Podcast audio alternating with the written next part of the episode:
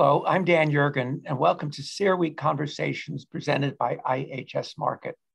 I'm very pleased to be talking today with Marco Alverà, who is CEO of Snam, which is one of the major European gas pipelines uh, based in uh, Italy, and also, as we'll find in this conversation, very much at the forefront of a new hydrogen economy.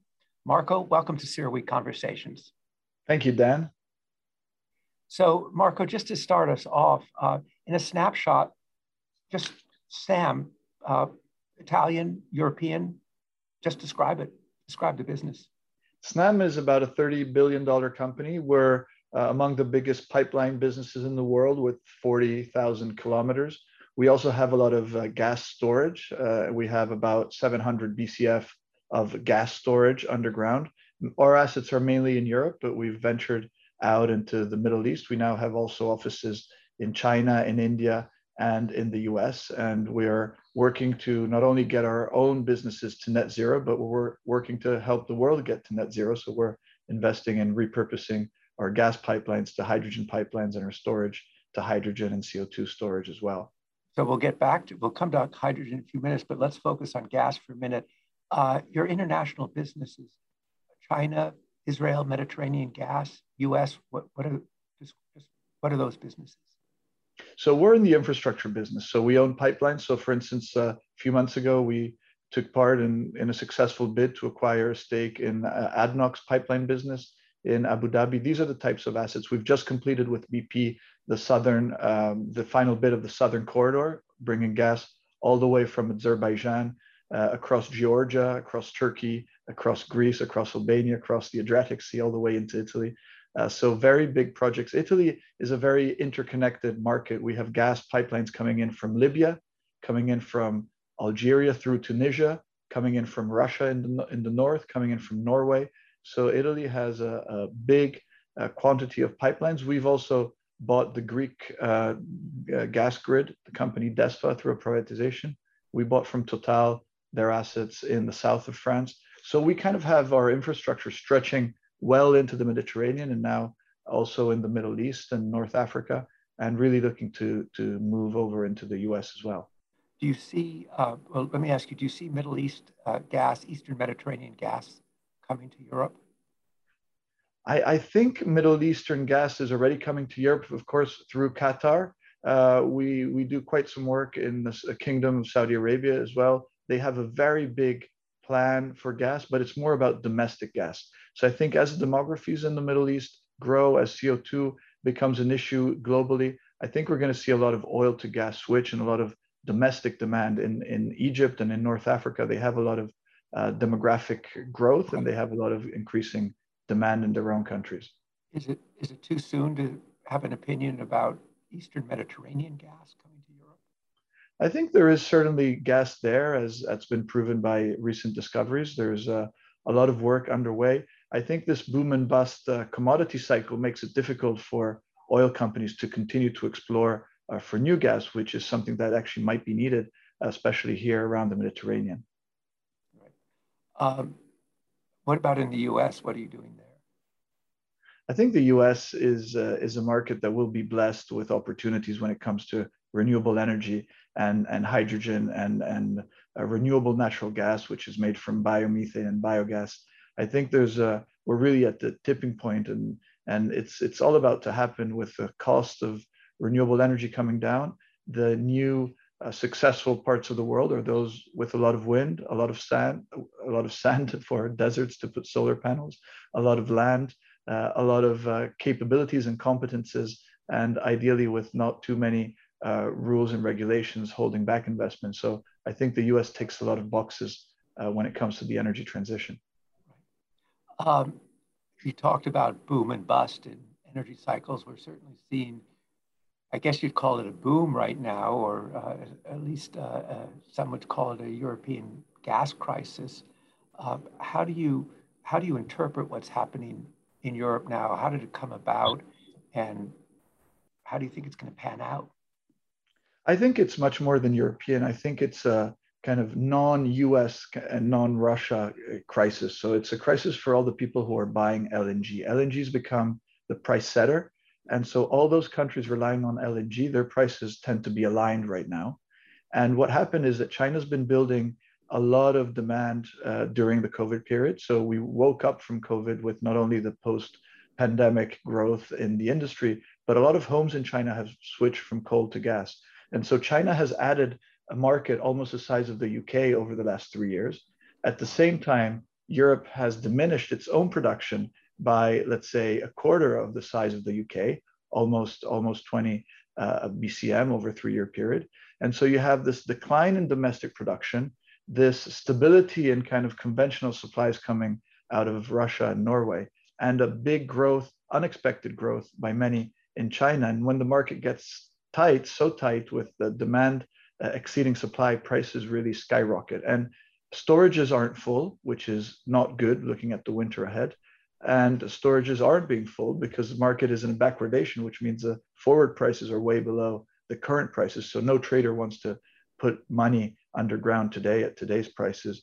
And we've had a very cold April, which is always the month that really matters for starting the storage season. It was cold here and it was cold in Russia as well. So uh, a lot of the demand for gas is in the northern hemisphere, and we use a lot of natural gas for heating. And so it's uh, becoming a very seasonal uh, commodity because everyone wants it in the winter. When it's cold, it tends to be cold for everyone at the same time. No one really consumes it in the summer, maybe with the exception of the Middle East, increasingly so for, for air conditioning reasons as they switch from oil power generation to gas. So it's a, it's a very cyclical market. And the bottom line is that we need a lot more storage. We haven't been investing enough in storage. The UK is very short of storage. Uh, Italy is in a good position, but Germany and the Netherlands have very low inventories.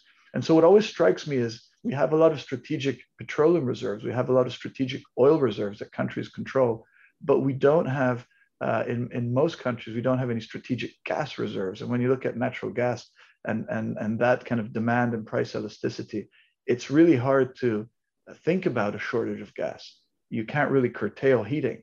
Uh, you really get into serious trouble there. So the winter is, is going to be tricky. If it's a warm winter, everything's fine. If it's a very cold winter, um, I think there, there will be issues that we will have to deal with. And this obviously becomes a political issue as well as a economic and uh, human issue. And uh, governments will get involved and do things. Governments uh, have already uh, gotten involved. In the UK, the, the taxpayer, the government had to essentially bail out or support, not bail out, but subsidize uh, some, some producers of ammonia that were indirectly producing CO2 that was necessary for the food chain and for the nuclear industry and for hospitals. And so it, it's very unusual to see the UK government step in and just subsidize uh, in, a, in a period of two days uh, big actually US, US business. In Italy, the government committed 3 billion euros to help uh, reduce the impact of rising prices, especially on the more vulnerable part of the population. So if you have uh, poor people in cold places and prices increasing by 100%, uh, then there's really some social issues that politicians have to deal with. Is the um, is the storage issue a lack of incentives and regulation regulation signals to encourage more storage? Or I mean, obviously you're very focused on it, and uh, as a company, uh, how did this happen? yeah, we're we're one of the biggest storage companies in the world. We're lucky to have in Italy a great regulation, the same similar to what we have in France. So you have a regulated asset and you offer capacity to traders at a fixed price, which is quite low, and then they're incentivized to fill it up with cheap summer gas so they can take that cheap summer gas out in the winter. If you have a merchant system like you have in Germany, when you have such volatile markets, no one's really going to take the risk to put their money in a bank and not know how much it's going to be worth when they have to take it out in a few months. So uh, we are very much in favor, at least for some amount of, of kind of base load storage. It should be regulated, it should be mandatory, it should be strategic, exactly like we have for oil, exactly like we have for, you know, after World War II, every country made it mandatory to have strategic petroleum reserves.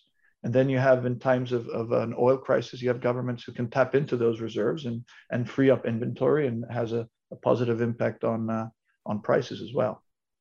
So, is this, uh, do you think after this winter that will happen, that governments will see the need Uh, there's some, some, yeah, there's some work we can do also before this winter. It's it's quite quick. Uh, we can fill up storages quite quickly if we got the right incentive. So there could well be a package at the European level where they say, okay, let's buy more gas. This is, I think, a Spanish idea. You know, let's buy more gas at the European level. Let's have some kind of consortium of buyers just buy it and store it. And then the, the beautiful thing about gas, like oil, is that you can keep it there for you know a season, a year, a decade. You don't you don't need to worry about it. So you can just yeah. store it there. It's not going to lose any value. You can that's right. You can store it till you need it, until you yeah, need it. Absolutely. Um, looking long term, uh, as you have to, and as CEO of Snam, what do you see as the role of natural gas in the energy transition? I think we need a lot of natural gas. If I look at a country like Germany, they, they are essentially today running on nuclear, running on coal, running on diesel, and for different reasons have decided to abandon nuclear, abandon coal, and diminish, significantly diminish their share of, of diesel. And so they need to rely on gas. And eventually, to get to net zero, they need to replace that gas with renewable gases, which is going to be a combination of biomethane and blue hydrogen and green hydrogen. And so, really, uh, if I take that as an example, uh, we need gas to manage the volatility in renewables. One of the reasons why gas prices are so high is also because we've been missing something like 20 gigawatts of wind just in the UK, just compared to last year. And so all you need is a year or a season or a week or a month with no wind or maybe no wind and no sun. And then you need to have that energy stored underground uh, somewhere uh, to be taken out. If you're if you're in California, you can you can essentially manage with uh, solar, wind, and batteries because you're really just catering for kind of you know the hours when you don't have the sun. Uh, but if you're in the east coast of the U.S. or here in Europe, we consume six times more energy in the winter than we do in the summer. And that energy today is all natural gas. It's all stored inventory natural gas. So we need to keep that as an inventory, and then we need to decarbonize it by using CCS, by turning it into blue hydrogen or, or green hydrogen. So what gas gas is partly its role then in the energy transition, what you're really saying a very fundamental role in terms of reliability and resilience to the system, balancing. Flexibility, balancing. Yeah. Um, so uh, Marco, earlier in your career, you were um, uh, before you got into energy, you were a tech uh, entrepreneur. So you're and you saw things coming down the road maybe before others did, and you acted on it rather successfully, as I understand. Uh, you've been at the forefront and seen uh, hydrogen uh, as part, as a very important part. How has your thinking evolved? How did you get? How did your thinking get here on hydrogen? I mean, I have to mention you have a new book called The Hydrogen Revolution: A Blueprint for the Future of Clean Energy. So, how did Marco Alvera come to these ideas? Well, in, in 2000, I was uh, I was doing cloud computing. That was maybe too too much ahead of time. So I hope this time I'm not so far ahead. You're I a visionary. I, I really think we're on the cusp of it happening. In 2004, I was working in Enel. I was head of strategy in Enel, and I get sent to a, a hydrogen conference in Japan. And I came back thinking, amazing technology. It will never work because it was costing 70 times more than oil. So we had oil at $30 and we had hydrogen at $1,000 per megawatt hour. And I stayed with that mindset. Beautiful idea, will never work. Too narrow because they were only talking about putting it into cars and wildly expensive. Then in this office, this is my office in Milan, uh, four years ago, uh, Camilla Palladino and her team, they run strategy here in SNAM. They come into my office. We were looking at a 2050 fully decarbonized uh, Europe. And they say, we have 20% of hydrogen in the energy mix. I say, no, let's redo the, the maths. This is clearly not, not going to happen. Hydrogen is too expensive, will never work. And we went through the Excel. We ordered pizza because I was intrigued. It was late at night. So we stayed here a few hours. We went line by line through their model, which is quite a simple model that's reproduced in, in the book, uh, which basically shows that solar went from $1,000 a megawatt hour all the way down to basically 30 today. In Saudi Arabia, the last auction was $10 a megawatt hour. But what no one really has, has or had focused on is that the electrolyzers, the machine that you need to make turn solar energy and water into hydrogen, essentially by splitting water uh, with, with current running through uh, a membrane. The, these, these kits are essentially handmade. They are uh, a niche industry, very small volumes, no factories, no standardization. And so what we did is we interviewed all the electrolyzer manufacturers and we uh, launched a global conference in Rome three years ago. We, we brought everyone in from, from uh, China, from, from Europe, from the US. We had 80 companies, most of the world's biggest energy and transport companies were there. And we basically discovered that if you standardize production, you can get costs really low. And so what we created for the COP26, and right right now we're in Milan with the pre-COP, uh, because the COP is is the, the the UN climate conference is is run by Italy and the UK together. We have offered to uh, the COP what we call the moonshot. Uh, we've organized ourselves with uh, several other companies, including Iberdrola, Yara, Ørsted, Envision of China, ACWA Power of, of Saudi, uh, to commit to making green hydrogen in five years cost competitive with a $50 oil, which means getting it to from $120 a megawatt hour today all the way down to 50. When we presented this to the Department of Energy, they ran their own numbers. And as you know, they came out with the Earth shot, which is to make it cost competitive with coal by the end of the decade, which is $25 a megawatt hour or $2 a kilo. Now that really is the end game because if you get it to 25 bucks a megawatt hour, that's the only way we can convince India and China and Asia to stop building new coal plants and to kind of switch directly from, from coal to hydrogen, which is, I think, very good news for the planet and, and very good business for the industry. So what do you think, um, you know, from here to there, is this something that happens two years or five years? I mean, how long is yeah. the shot? yeah, I, I, I, think in five years we can get it there. Uh, in in the book uh, and in our study in our model, working with all these producers, we came up with 25 gig, 25 gigawatt of electrolyzer demand is the number that gets these entrepreneurs to build the factories and factories to bring down the costs. The IEA has said that they reckon the world will have 850 gigawatts of electrolyzers. So we're really undershooting it in our book. We're not right. being ambitious enough. What will, what needs to happen are a few things. On it, it, it sounds a little boring, but it's incredibly important. We need the world, and hopefully this will begin to happen at the G20 here in Italy and then at the COP. We need the world to agree on what blue hydrogen means. Because there's no point talking about blue hydrogen if you have different standards. It can mean anything. If you have a lot of methane leakage in your infrastructure, then uh, of course it's very polluting uh, blue hydrogen. If you're not capturing at least 90 to 95 or even more percent of the CO2, it doesn't really mean much. So the first point is to define what we mean by green, what we mean by blue, because once we have a molecule, we have no idea where it comes from. With oil and gas, we can send send it into a lab and almost accurately figure out exactly which reservoir it came from. But hydrogen is going to be identical. Uh, and so we need to be sure of what it means. We need to define. Do, do, you want to do you want to focus on why those what the two definitions are in your Absolutely. mind and why they're important?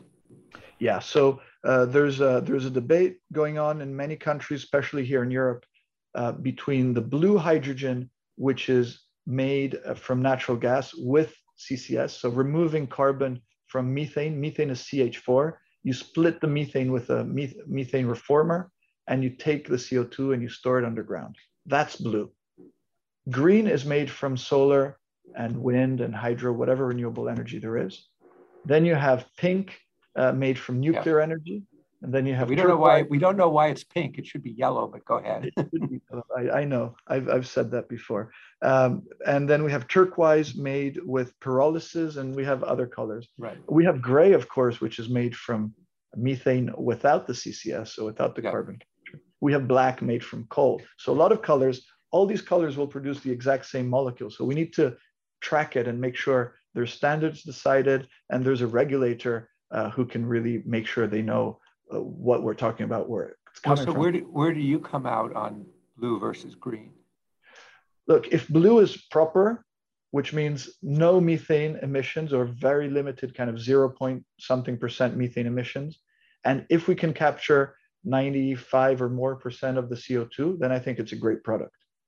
Uh, and I think countries like Germany will need a lot of it. I think countries like the UK are already banking on it. I think Russia will be producing blue and sending it through the Nord Stream 2 eventually. I still don't know if it's going to be methane through the pipe and then the CCS done uh, at the delivery point or the CCS done before. The beautiful thing is that we can use the existing gas pipelines to transport pure hydrogen. This has been proven and tested by the DOE, by a lot of uh, regulators and experts. You know, if I can jump in there, that's a very important point because, as you know, in the United States, there's a lot of opposition and to new natural gas pipelines. But if you think those pipelines can also be used to move hydrogen, it, it kind of changes the debate. Yes, people are using um, pipelines as an excuse to basically squeeze and, and, and, not, not allow upstream projects to, to get developed, whether it's a keystone, whether it's a gas pipelines. The once uh, people realize these are forever infrastructure, right? Once I've once I've connected uh, tech, the deserts of Texas with the East Coast with a hydrogen pipeline, that is like a Roman road we have here in Italy that's lasting for thousands of years. I mean, we're going to have to replace the steel in the pipe, but that route is a forever infrastructure. Once the sun and the factory are put into connection, uh, there's no going back. So this is not the energy transition. This is the kind of the forever uh, fuel. And so these pipelines, people will will really rush to get them approved. There's a there's a first mover advantage as as countries and states in the U.S. will compete to take on market share. And I suspect these pipelines, which is our core business, will uh, have the acceptance that you know fiber optic cables have or water pipelines right. have because people like them. Well, let me ask you uh, if you compare hydrogen to natural gas as a fuel, which you had to do for your book, uh, The Hydrogen Revolution compare hydrogen and natural gas, which is better as a fuel?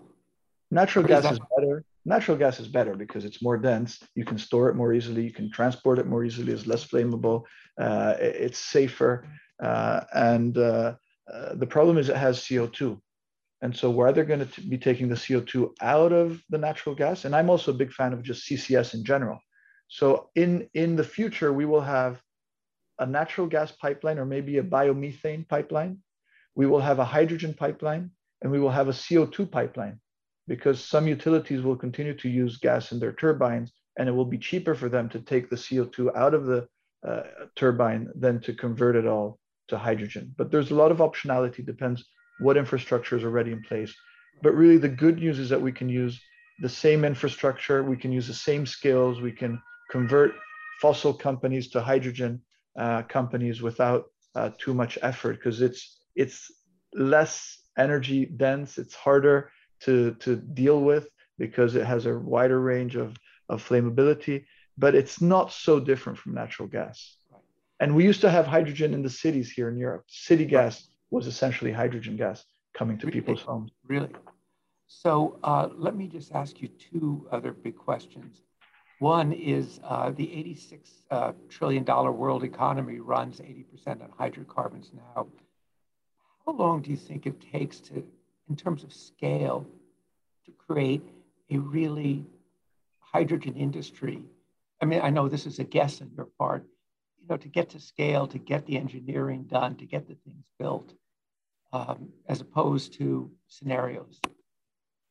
Now, I don't want to ask you to go out on a limb, but just you know your thoughts as, as an industrialist. No, I, I, when, when I, this is my third book. When I wrote the first book, which was three years ago, um, which is already significantly out of date because the costs have been falling faster, there was no talk of hydrogen in the industry and of, of big volumes of hydrogen in the industry. And if I took anyone's long-term reports, uh, it just didn't show up. Today, if I take the IEA, if I take Bloomberg, if I take Goldman Sachs, if I take Credit Suisse, if I take um, the IRENA, which is the International Renewable Energy Association, they kind of all agree. There's a, there's an incredible consensus. They all agree that we'll get to 50% electrification, up from 20%, and that has to be all green in 2050 for a let's say a net zero world. And the remaining 50%, which is going to be impossible to electrify or, or incredibly expensive to electrify, which are the hard to abate sectors, the shipping sector, aviation, heating when it comes to this kind of winter, uh, storing kind of six times more energy in the winter than in the summer. These will be molecules. And these will be molecules will be uh, either oil and gas without CO2, so with CCS. These will be biomolecules, so biomass and biomethane. And these will be hydrogen or hydrogen derivatives. It's going to be like oil that you have. You're going to have a lot of, derivatives, ammonia, um, liquid hydrogen, gases hydrogen. And so of that 50% of molecules that people hadn't really focused on until we really focus on a net zero scenario. And I think all these studies really say similar things. Hydrogen is going to be between 15 and 25%, and the rest is going to be oil without CO2, maybe even coal without CO2 for a period of time. Uh, direct air capture as well is going to be very important, and, well, and biomass. Let me ask you one last question, and then I'm going to make one point at the end. But the last one geopolitics of hydrogen. Will it be interesting? Will it be dramatic? Or will it be just a business? No, I think it's going to be uh, not dramatic and very interesting. Uh, in your brilliant book, The Map, you you lay out the impact of the shale revolution around the world and touching on some of the key geopolitical nodes. I think hydrogen is going to add to that. If you if you look at the map of renewable resources, solar and wind, that's going to drive the future prosperity. So we're going to have two billion people uh, added into the population, mainly in China. 70% of new children are going to be born in China. They will need to build dozens of cities with five or 10 million people living in them, a lot of steel, a lot of cement. Um, and so the prospect of using the Sahara to produce renewable hydrogen to give to sub-Saharan countries, which is where a bulk of the growth is coming from uh, in terms of new energy demand and, and where we need to bring people electricity. A lot of people still are without the right access to energy. But that Sahara Desert can also supply the, the north so we can bring it into Europe. The Middle East is a first mover. There's talks of um, the Middle East wanting to build a hydrogen pipeline from, from Saudi all the way uh, into across the Mediterranean into, uh, into Europe. Uh, and because if you look at that map of where the wind and especially the solar resources that are going to be cheaper, of where those resources are, it's, it's very evenly spread around the world, around the tropics. And so compared to oil, which was only really where the big rivers were, so Gulf of Mexico, West, West, West Africa, Middle East, um, um, we now have a completely new map of energy. And where there's cheap sun and cheap wind, ideally both cheap sun and cheap wind, that's where the new factories will be, the new data centers will be, the new steel mills will be. Um, and, and as a byproduct of, of all this cheap energy, we'll have cheap water. So there's also the opportunity to really work on nature-based solutions uh, to bring it. So I think it's going to really, really ease the geopolitical tensions. And the US is coming out as a clear winner once again because it has it all. Right. So, Marco, uh, as a um, author, I would not be doing my job if I did not at least give you an opportunity to tell people about the hydrogen revolution uh, and where the book is available because it brings so much thinking and thought that you've done over the last four years onto it. And I'm doing what you're supposed to do, holding up the cover. Thank you. Thank you, Dan. That's very kind. The book's out already in the UK. It's coming out in November in the US. You can find it on amazon.co.uk. Um, just a 15 second point is if we can get clarity and conviction uh, around hydrogen, green hydrogen costing $2 a kilo, which is $50 a megawatt hour, which is cheaper than a $50 oil in five years. And then all the way down to $1 a kilo, which is $25 a megawatt hour, cheaper than coal by the decade, then that's it. That's, that's kind of the revolution happened because it becomes a self-fulfilling prophecy if people start factoring in these numbers into their models and start using them to make their investment decisions. And as you mentioned, there's so much capital out there that this is not, it's no longer about the costs of the energy transition. It's about the huge opportunity to convert that 86 trillion economy that you talked about into something bigger and grander, really starting from the skills and the infrastructure that we already have uh, in place. Right. Well, thank you very much, uh, Marco Alvera, for talking with us about uh, natural gas, the current crisis or crunch in Europe, uh, the solutions to it, and then, of course, discussing hydrogen, which you have uh, uh, certainly put a great deal of thought and analysis into it and leadership on it, and sharing uh, what you really describe in the title of your book as a hydrogen revolution and how it can come about. So we appreciate you joining us very much for this Week conversation. Thank you, Dan. I really enjoyed this talk. Hope to Thank see you. you soon. Thanks. Thank you.